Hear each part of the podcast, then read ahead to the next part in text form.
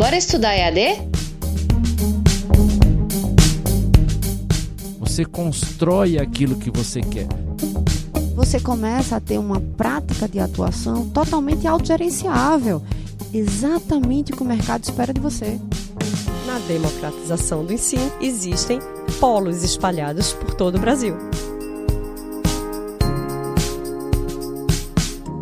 Um podcast da Uninasal.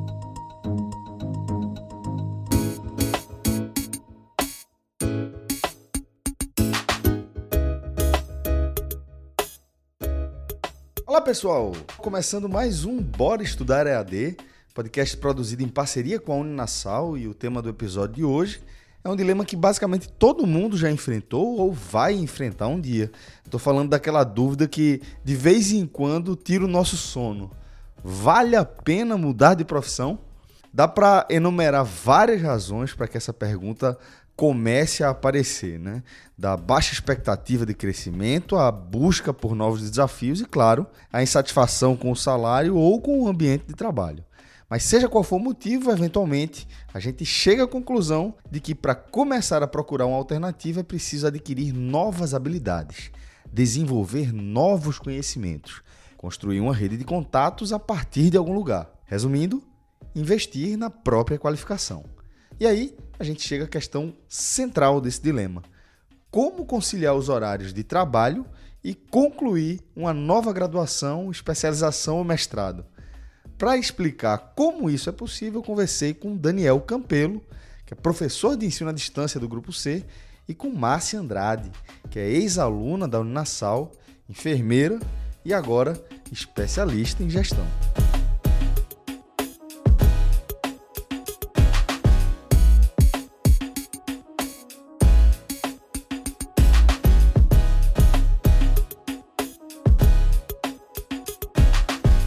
Gente tem aqui a satisfação de receber mais dois convidados para continuar falando sobre ensino à distância. Para mim é uma honra, inclusive, receber nosso querido Daniel Campelo, que já é um, um, conhecido de outras jornadas e que agora, por coincidência, acaba sendo um personagem aqui dessa série que a gente está produzindo em parceria com o Grupo C. Daniel, é, que é professor aqui do grupo, exclusivo do EAD. Na verdade, está retornando para o grupo porque teve na gestão pública por um tempo e antes de se aventurar pela gestão pública, teve uma participação bem ativa na consolidação aqui do projeto de ensino à distância do Grupo C. Isso, Celso, agradeço aí o convite, que bom. A gente estava até falando aqui em off, é, a gente poder, a vida profissional, o EAD, colocar a gente de volta, né? A gente que... Presencialmente. É, presencialmente, né? A gente que já se conhece há tanto tempo é, e estamos aqui de volta e é justamente isso. Eu, é, antes de me aventurar aí para uma área é, em outras áreas, né? Eu fui coordenador de cursos EAD, eu peguei o EAD aqui do grupo em sua construção ainda, né? Quando eu cheguei aqui, a gente tinha 22 cursos, uns 5 mil alunos, né? Então a gente estava ainda construindo EAD e depois tive a oportunidade de ser gerente acadêmico do grupo todo, né? Da Uninasal, da UNG, e foi uma experiência bem enriquecedora justamente por isso é, porque a gente teve a oportunidade aqui de pensar o EAD do grupo, construir o EAD do grupo, e depois eu me afastei por um tempo e agora eu estou de volta. É, essencialmente como professor EAD. Eu costumo traçar esse paralelo, né? Eu que sou produtor de conteúdo, para a forma também como as pessoas estão consumindo educação. E você é uma prova é, viva disso, Verdade. né? Porque, inclusive, a, a sua preparação para é, lecionar também foi feita à distância, né? Isso, é, é, eu fiz minha, minha primeira especialização presencialmente, depois fiz meu mestrado presencialmente, mas teve uma hora na minha vida é, em que já não, não era mais possível dedicar parte do meu tempo para estar numa sala de aula. E o conceito do EAD, inclusive na época que eu estava aqui lá no começo, era justamente a sala de aula onde você estiver. E eu uhum. acho que esse conceito se aplica na nossa vida hoje. Exato. Eu não podia estar numa sala de aula, mas eu sentia a necessidade de me qualificar em metodologia do ensino à distância, que é a vibe que eu queria ir, porque eu acho que houve uma transformação no meu ser docente de mudar justamente essa concepção de ensinar presencialmente e ir para um caminho que eu acredito, né? Esse consumo on demand, né? Total. Na hora que quiser, onde quiser. E eu disse, bem, por que é que eu sou professor de ensino à distância e não sou consumidor daquilo que eu estou necessitando para minha formação profissional. Então eu recorri à especialização em metodologia do ensino à distância em EAD. Né? Terminei no ano passado e foi uma experiência também muito boa, porque eu consegui ter a experiência de viver os dois lados da moeda. Aquele que está ofertando o serviço de educação à distância e, do, do outro lado, quanto consumidor é, de conhecimento on demand, à distância, a hora que eu podia, no momento em que eu podia, e foi uma experiência muito legal.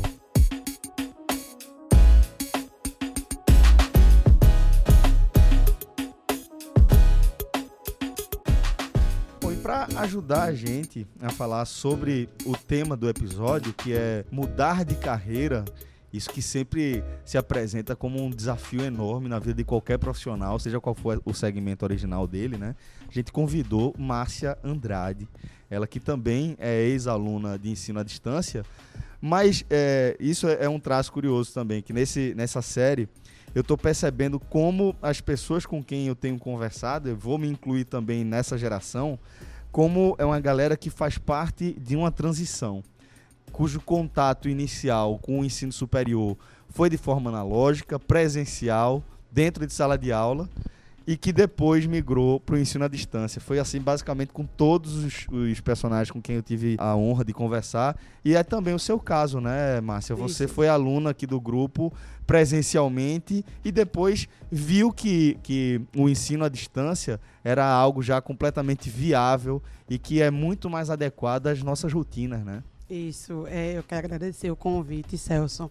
E foi exatamente isso que aconteceu comigo. Eu fiz minha graduação presencialmente, sou enfermeira por formação, fui trabalhar nos hospitais da vida e chegou um momento que eu queria mais. Então, gosto muito da assistência, mas eu queria adentrar na docência e na vida acadêmica, queria vivenciar aquilo ali. Como enfermeiro, ele por formação, ele já é gestor, busquei complementar essa minha formação anterior com uma especialização, uma pós-graduação à distância, porque o tempo era curto. A gente saindo de, de, de hospital para hospital, de plantão para plantão.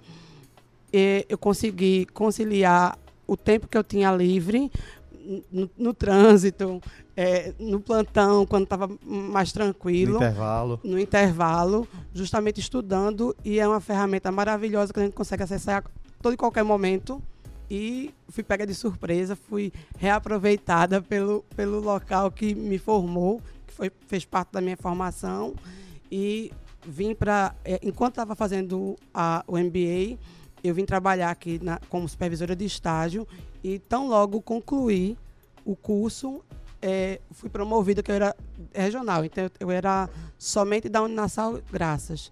E foi é, é espetacular. Acabou o MBA, já fui contratada, é, fui promovida para ser a coordenadora geral dos estágios do Grupo C, responsável por 60 unidades no Brasil. Então, mudou de verdade a minha vida. Daniel, quando ela descreve a forma como o EAD se encaixou na rotina dela, fica muito claro que se não fosse dessa forma, dificilmente ela conseguiria a qualificação necessária para mudar de carreira, né? Porque é no intervalo do plantão, é no trânsito, indo ou voltando para casa, e isso é um quadro muito comum, né? Isso, e assim, é, um, um, exemplo bem claro disso é porque em algum, alguns momentos é, há de se pensar de que essa metodologia à distância foi uma coisa das instituições de ensino, porque perceberam ali um nicho de mercado e tal. Mas só a título de exemplo, o próprio MEC, o Ministério da Educação, ele já reconhece de tal forma a importância desse tipo de ensino, porque é, é, tem mais flexibilidade, etc., que num primeiro momento ele autoriza 20%, 20 da carga horária do presencial ser feita à distância, e agora com a nova portaria do MEC, essa carga horária passa a ser até 40%. Então veja que um, um aluno que ele opta pela modalidade presencial, ele vai ter já 40% dessa modalidade ofertada através de uma plataforma de EAD. É, o que configura que é uma tendência nacional que está sendo fundamentada numa tendência mundial. Porque a gente está falando de EAD aqui no Brasil, que já está se consolidando, mas lá fora a gente já tinha isso há, há um bom tempo. E por que isso acontece? É uma transição social. muda- uma transformação. A gente está passando por uma transformação social, Sempre, né? sempre, né? Mas que em algum momento essa transformação foi o advim da tecnologia, da globalização, que isso já se consolidou. E agora a gente vive uma nova vibe. Então eu acredito que a educação à distância, que hoje a gente já fala, todo mundo já conhece. Eu acho que talvez a distinção hoje é a pessoa achar que tem perfil e achar que não tem perfil para sair de uma sala de aula. Mas aí eu costumo sempre dizer aos meus alunos, porque boa parte deles é do presencial e está comigo, e logo no primeiro contato, o que eu passo para eles justamente é como é que você pode dizer se não, que não gosta se você nunca provou? Como é que você vai dizer que não tem perfil se você ainda não conhece as vantagens de realmente estar ensinando à distância? Eu sou professor desde 2009 e era só presencial. E se você me perguntasse lá atrás, em 2009, o que é que eu, que eu achava de dar aula à distância, eu digo de jeito nenhum. Porque eu só acredito no, nessa, no passar o conhecimento de forma presencial. Hoje eu sou professor 100% EAD. Então você vê que é uma transformação das pessoas, da cultura, daquilo que você entende eh, pelo momento. Então é como a gente dizendo, não, a transformação eternamente da sociedade é eterna, mas eu acho que a gente está vivendo esse momento agora.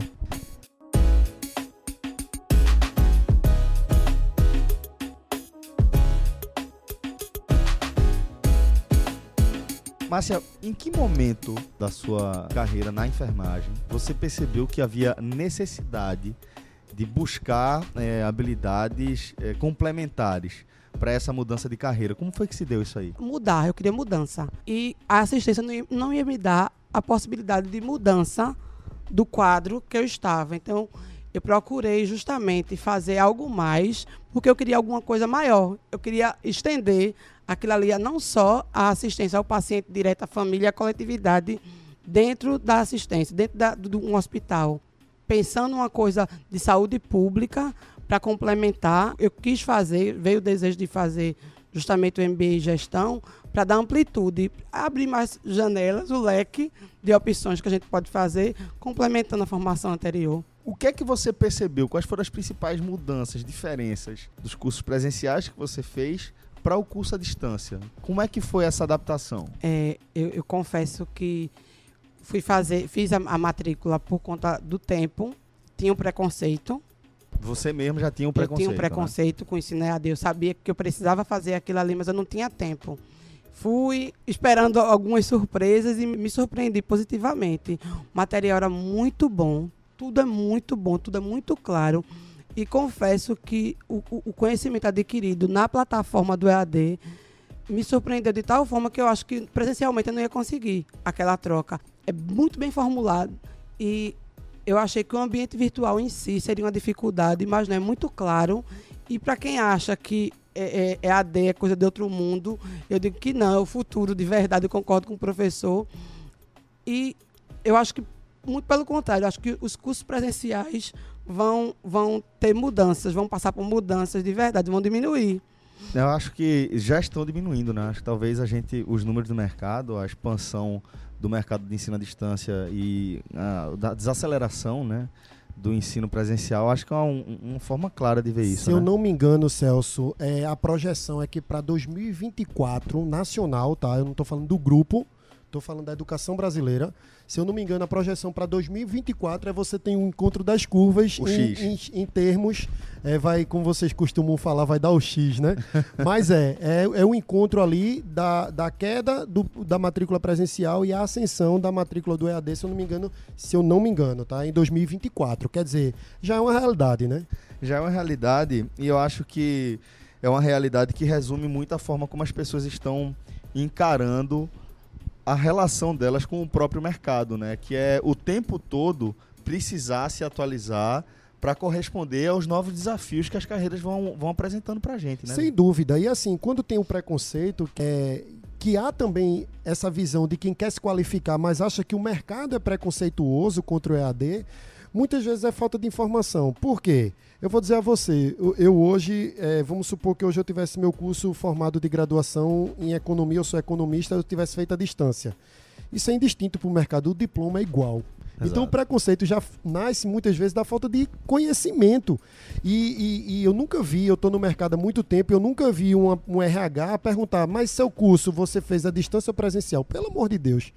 Isso não vai te Não dar é, know-how de, de ser um bom ou um péssimo profissional. Isso não existe. Ah, não, mas é porque vai ser o EAD, aí é o diploma. O diploma é expedido pela instituição de ensino. Ele é o mesmo, porque você está formado no mesmo curso. A diferença foi a metodologia utilizada. E a metodologia não pode ir, não vai e nunca irá descrita no diploma, talvez no histórico escolar, mas pelo amor de Deus. Então, às vezes, tem muito disso. É, uma outra coisa, diz assim, ah, mas eu vou, eu vou é, é, ter um conhecimento através de- só de uma leitura, não ter um professor me explicando, aí eu vou tomar o perdão, Celso, que eu lhe conheço. Tudo que você sabe sobre história, sobre guerra, sobre Oriente Médio. Me diga, quantas delas você aprendeu, que eu sei que você sabe, através de leitura? Acho que se não todas, uma boa parte, uma outra você viu um vídeo no YouTube, consumiu, mas eu tenho- não tenho dúvida nenhuma que os livros te deram de Sem história, dúvida, de leitura. Então, assim, por que é que eu tenho a obrigação de, para aprender, ter algum professor explicando? A forma de, de eh, consumir conteúdo, ele está no áudio de um podcast, no que a gente está falando aqui, ele está numa leitura e, e as coisas vão se complementando, porque no EAD também tem vídeo do professor Isso. explicando, tem eu que sou docente, dando a aula online, ao vivo, para o aluno, para ele tirar dúvida. Então, assim, a gente precisa quebrar essas barreiras, diminuir esses preconceitos e se permitir a experiência. E, sem dúvida, aí eu voltando para a pergunta que você fez, ter a qualificação que o mercado está exigindo, porque está exigindo cada vez mais. E se você ficar de braço cruzado, esperando que uma oportunidade de você entrar numa faculdade presencial lhe dê, não vai dar, talvez, porque não tem mais tempo para isso. Exato. O mercado, em algum momento, ele exige que você se qualifique mais.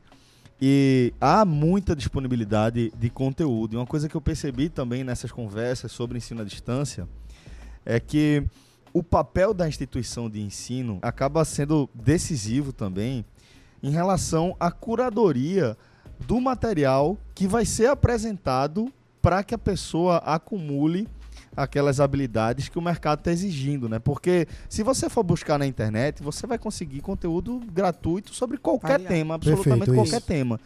Ter o selo de um grupo como o Grupo C, que tem é, essa, essa, esse alcance no mercado e essa credibilidade, faz toda a diferença. Aí eu vou vendo nos depoimentos dos ex-alunos que a gente vem coletando, como há muita referência à qualidade do produto, do material que é Isso. entregue, né? É, eu tive a oportunidade, é, ainda produzo hoje, mas eu in- in- entrei no EAD antes de professor como produtor desse, de conteúdo. Olha aí, tá vendo? Eu recebia a ementa da instituição e a partir dela eu ia para o estúdio, eu gravava as aulas, eu elaborava o guia.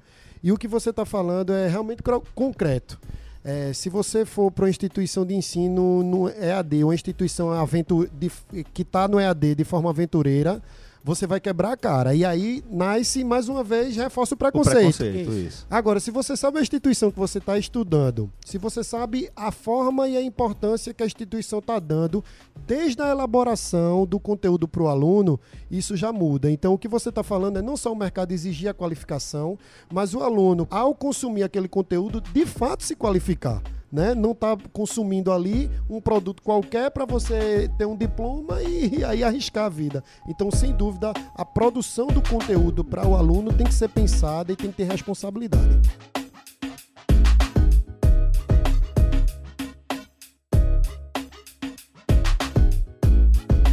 Márcia, agora uma curiosidade que eu tenho, é, porque eu realmente eu, eu, eu tenho uma dificuldade enorme de fazer mais de uma coisa ao mesmo tempo. É, eu tenho essa, essa limitação cognitiva.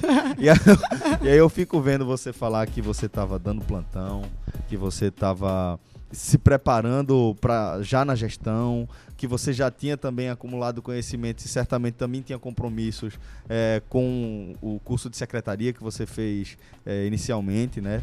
Como é que você fez para somar a essa rotina que já é bem corrida o compromisso que você precisa ter para concluir um curso de ensino à distância? É, eu, eu costumo dizer que todos os dias o material me desafiava. Todos os dias. E eu ia lendo e cada dia mais aguçava a curiosidade. Então é como se eles dessem todos os dias doses homeopáticas de curiosidade no aluno, que faz, justamente faz a gente não querer desistir de ler. Então eu queria é um romance que eu gostaria de chegar no final.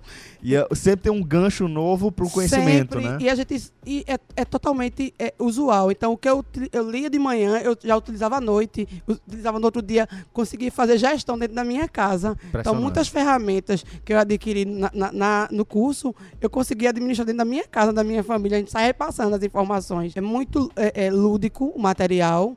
E a gente conseguia fazer, eu consegui trazer outro- outras amigas, fazer, olha, tem uma ferramenta nova que eu estou vendo direito de uma forma, é, é, não é aquele juridiquês que a gente acha que não vai conseguir falar, não vai conseguir entender. Não, tá tudo lá explicado. Eu consegui trazer gente para fazer justamente a, a a especialização aqui por conta disso, porque o material aguça o estudante a querer concluir. Daniel, aproveitar o seu know-how aí nessa área também de produção de conteúdo.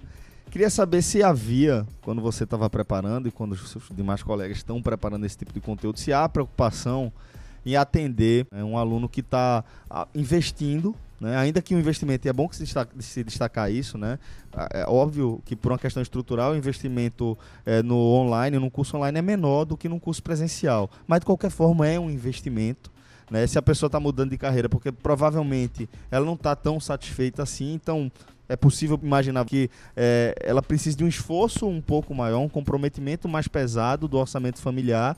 E aí eu imagino que isso de alguma forma acabe afetando a forma, a maneira como você que vai produzir esse conteúdo vai fazer isso, né?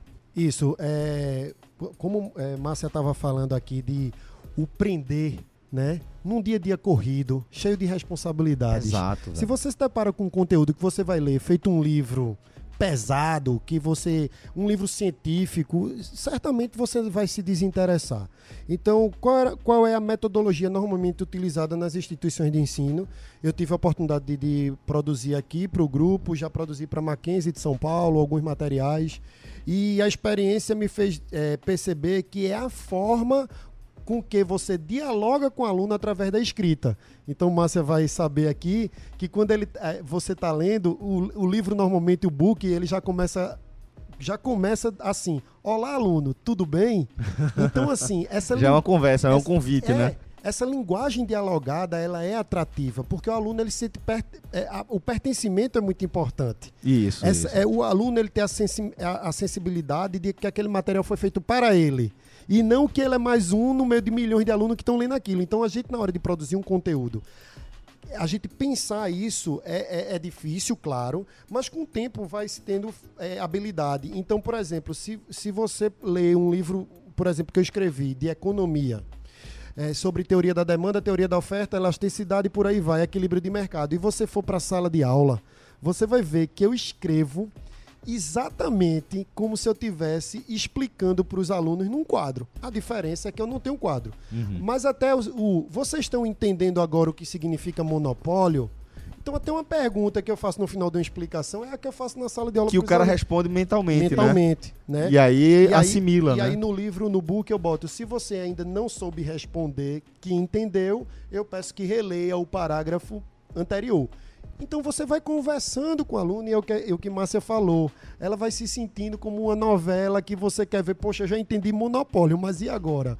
O que é que vem? Então isso é muito legal. Na hora de gravar o vídeo, a gente tenta levar a formalidade que um vídeo tem que ter, porque ali é- a gente é uma figura de um docente e tal. Mas quando a gente vai para o estúdio gravar um vídeo, uma videoaula, a gente também tem que passar a imagem de que a gente está ali como um colega, um apoiador, um transmissor de mensagem, uma imagem positiva. Não dá para ser aquela formalidade cansativa, papapá. Então a gente leva esse espírito espontâneo docente da sala de aula também para o vídeo. Então tudo isso é pensado para a gente fazer a preocupação aqui no grupo, fazer essa produção de material de conteúdo para o aluno é, com qualidade e que ele possa consumir naquilo que o EAD permite, na hora que pode, mesmo sendo naquela hora cansada, que toma um banho e deita na cama e diz agora eu vou ler um pouco, agora eu vou ver um vídeo e se sentir realmente atraído por aquilo. E, e eu costumo sempre, quando eu produzo e quando eu vou dar uma aula, Eu acho que a educação pode ser diversão também, assim como. É o ideal, na verdade, é, né? que você faça aquilo por prazer, por uma coisa bacana, porque aprender é bacana. A gente sai do método tradicional de ensino, de que, poxa, o aluno ia obrigado a ler um livro, aquilo é terrível. E a gente quer fazer disso uma coisa gostosa, natural, como Márcia falou, é como se você fosse deitar e ler um romance. A diferença é que você, no lugar de estar entendendo uma história de amor, você está entendendo sobre economia e mercado. E tá investindo na sua carreira, né? Exatamente, está ganhando aí em qualificação, em experiência, em tudo isso. Você já consegue observar características específicas do aluno de ensino à distância, porque a gente está falando aqui de um perfil de um aluno que é, muitas vezes já passou por outro curso, já passou por outra graduação, sendo presencial ou não, né? E isso automaticamente já faz com que a gente conclua que essa pessoa é um indivíduo que tem mais experiência, tem mais tempo de vida. Faz com que ela também seja um aluno diferente, Daniel? Sim, com certeza. Eu acho que o mercado vai colher aí é, que tanto foi preconceituoso, mas vai colher frutos que a gente talvez ainda não tenha capacidade de estimar. Vou dar só alguns exemplos. Para você se formar num curso à distância, que muita gente diz, ah, isso é curso, bota qualquer coisa lá para gente. Não é. É um curso que você precisa de planejamento, organização, autoconhecimento, é, autovigilância, né? Porque você não tem ninguém para dizer, larga o celular, feito a gente faz na sala de aula, Aham. né? Para de conversar, né? Para de conversar, exato. E então esse, essa, essa, essa sensibilidade que o aluno tem que ter de auto-organização, isso entrega para o mercado uma necessidade real. A gente sabe que hoje o mercado é carente de pessoas que são organizadas, que são planejadas, que são proativas, ou seja, elas são estimuladas a ela mesmo é, é, atuar sem precisar de um chefe estar mandando. Ou seja, o mercado já vai inverter essa coisa do preconceito, né? Já vai ver, ó, é de ensino à distância, se formou, já, já vejo características interessantes. Exato. Né? Já é um cara que eu sei que pode ser, que é um cara organizado, que é um cara comprometido com as próprias metas. Se você né? quebrar o preconceito, é, Celso, as pessoas prega- pe- quebrarem o preconceito, elas vão entender a primeira coisa que é mais importante. Para estar info- formado, graduado, especialista, pós-graduado em qualquer modalidade, você tem aí uma condição basilar feita, que é aprender o conteúdo. Então, partindo de que quem está no presencial tem um conteúdo e quem está numa distância também assimilou o conteúdo,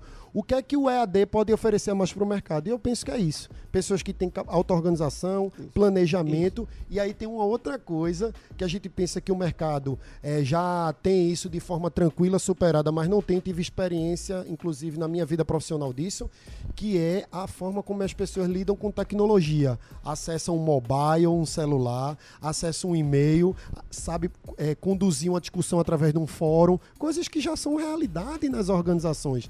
Hoje tu vai Já pro- são rotina, né? tu Isso. vai pra uma organização, a primeira coisa que tu chega lá é ele fazer, tu fazer um treinamento online. É. Ele já bota tu numa plataforma, porque o EAD corporativo também existe. Exato. E aí, o cara que vem do EAD, ele vai tirar isso de letra, porque ele já vem dessa escola. Então, assim, é uma transformação, como eu estava dizendo, e o aluno EAD, ele tem muito, muito, muito a entregar para o mercado.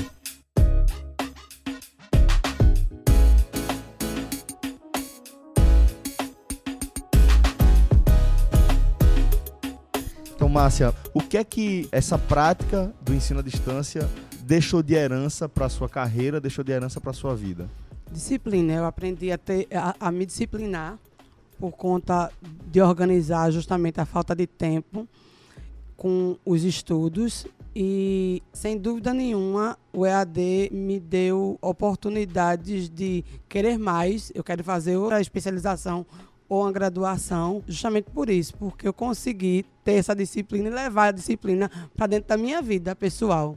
Então, tudo mudou depois de sair a organização de tempo, a organização, um material mesmo que o EAD me trouxe e veio junto ganhos inenarráveis profissionalmente. Acaba que eu acho que dá um acréscimo até na autoestima, né? Você vê que você mais do que nunca dependeu dos seus próprios esforços para iniciar um processo, enfrentar esse processo e concluir esse processo com sucesso, né?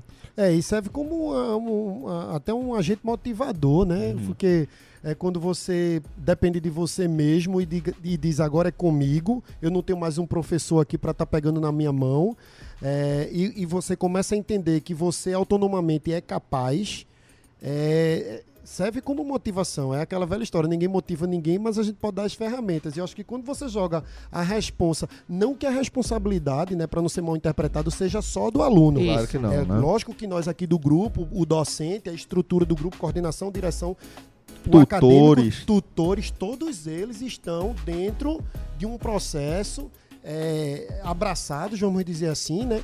Mas eu- o que eu digo é o seguinte: a- uma parte, ela agora é exclusiva sua e você tem que ser responsável por isso. E, e agora é com você.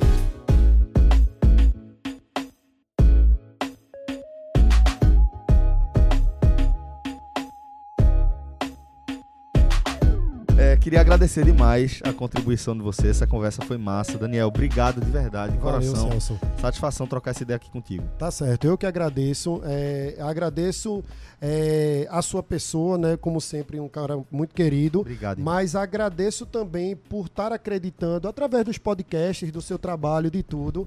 É, e, e agradeço por estar acreditando no EAD, estar acreditando no nosso grupo. Tamo de- junto de nessa a gente fazer um aí. trabalho, porque eu acho que é um caminho sem volta e você tem essa responsabilidade, inclusive social, de Concordo. mostrar às pessoas que, estão nos, que vão nos ouvir, que estão nos ouvindo agora, de que é, o EAD ele é, é, uma- é algo que é feito com responsabilidade. Nós não somos aventureiros. Nós somos profissionais que entendemos o mercado. Você no podcast, a gente no ensino, mas que a gente entende o mercado e a gente faz algo voltado com responsabilidade para aquelas pessoas que mais cedo ou mais tarde vão ter a necessidade de consumir algo sério, com valor e que a gente tem esse papel aqui de estar trabalhando juntamente e fazer e entregar um bom serviço. Com toda certeza. Márcia, querida, obrigado por compartilhar a sua história com a gente. Parabéns e sucesso. Aí eu que agradeço, Celso, pela oportunidade e estar falando de uma coisa que eu sou verdadeiramente apaixonada, que é essa modalidade de ensino à distância e de ter passado um pouquinho da, da minha vivência para vocês, tá bom? Obrigado, professor. Obrigado, gente. um Obrigado, forte valeu. abraço e até a próxima. Tchau, tchau.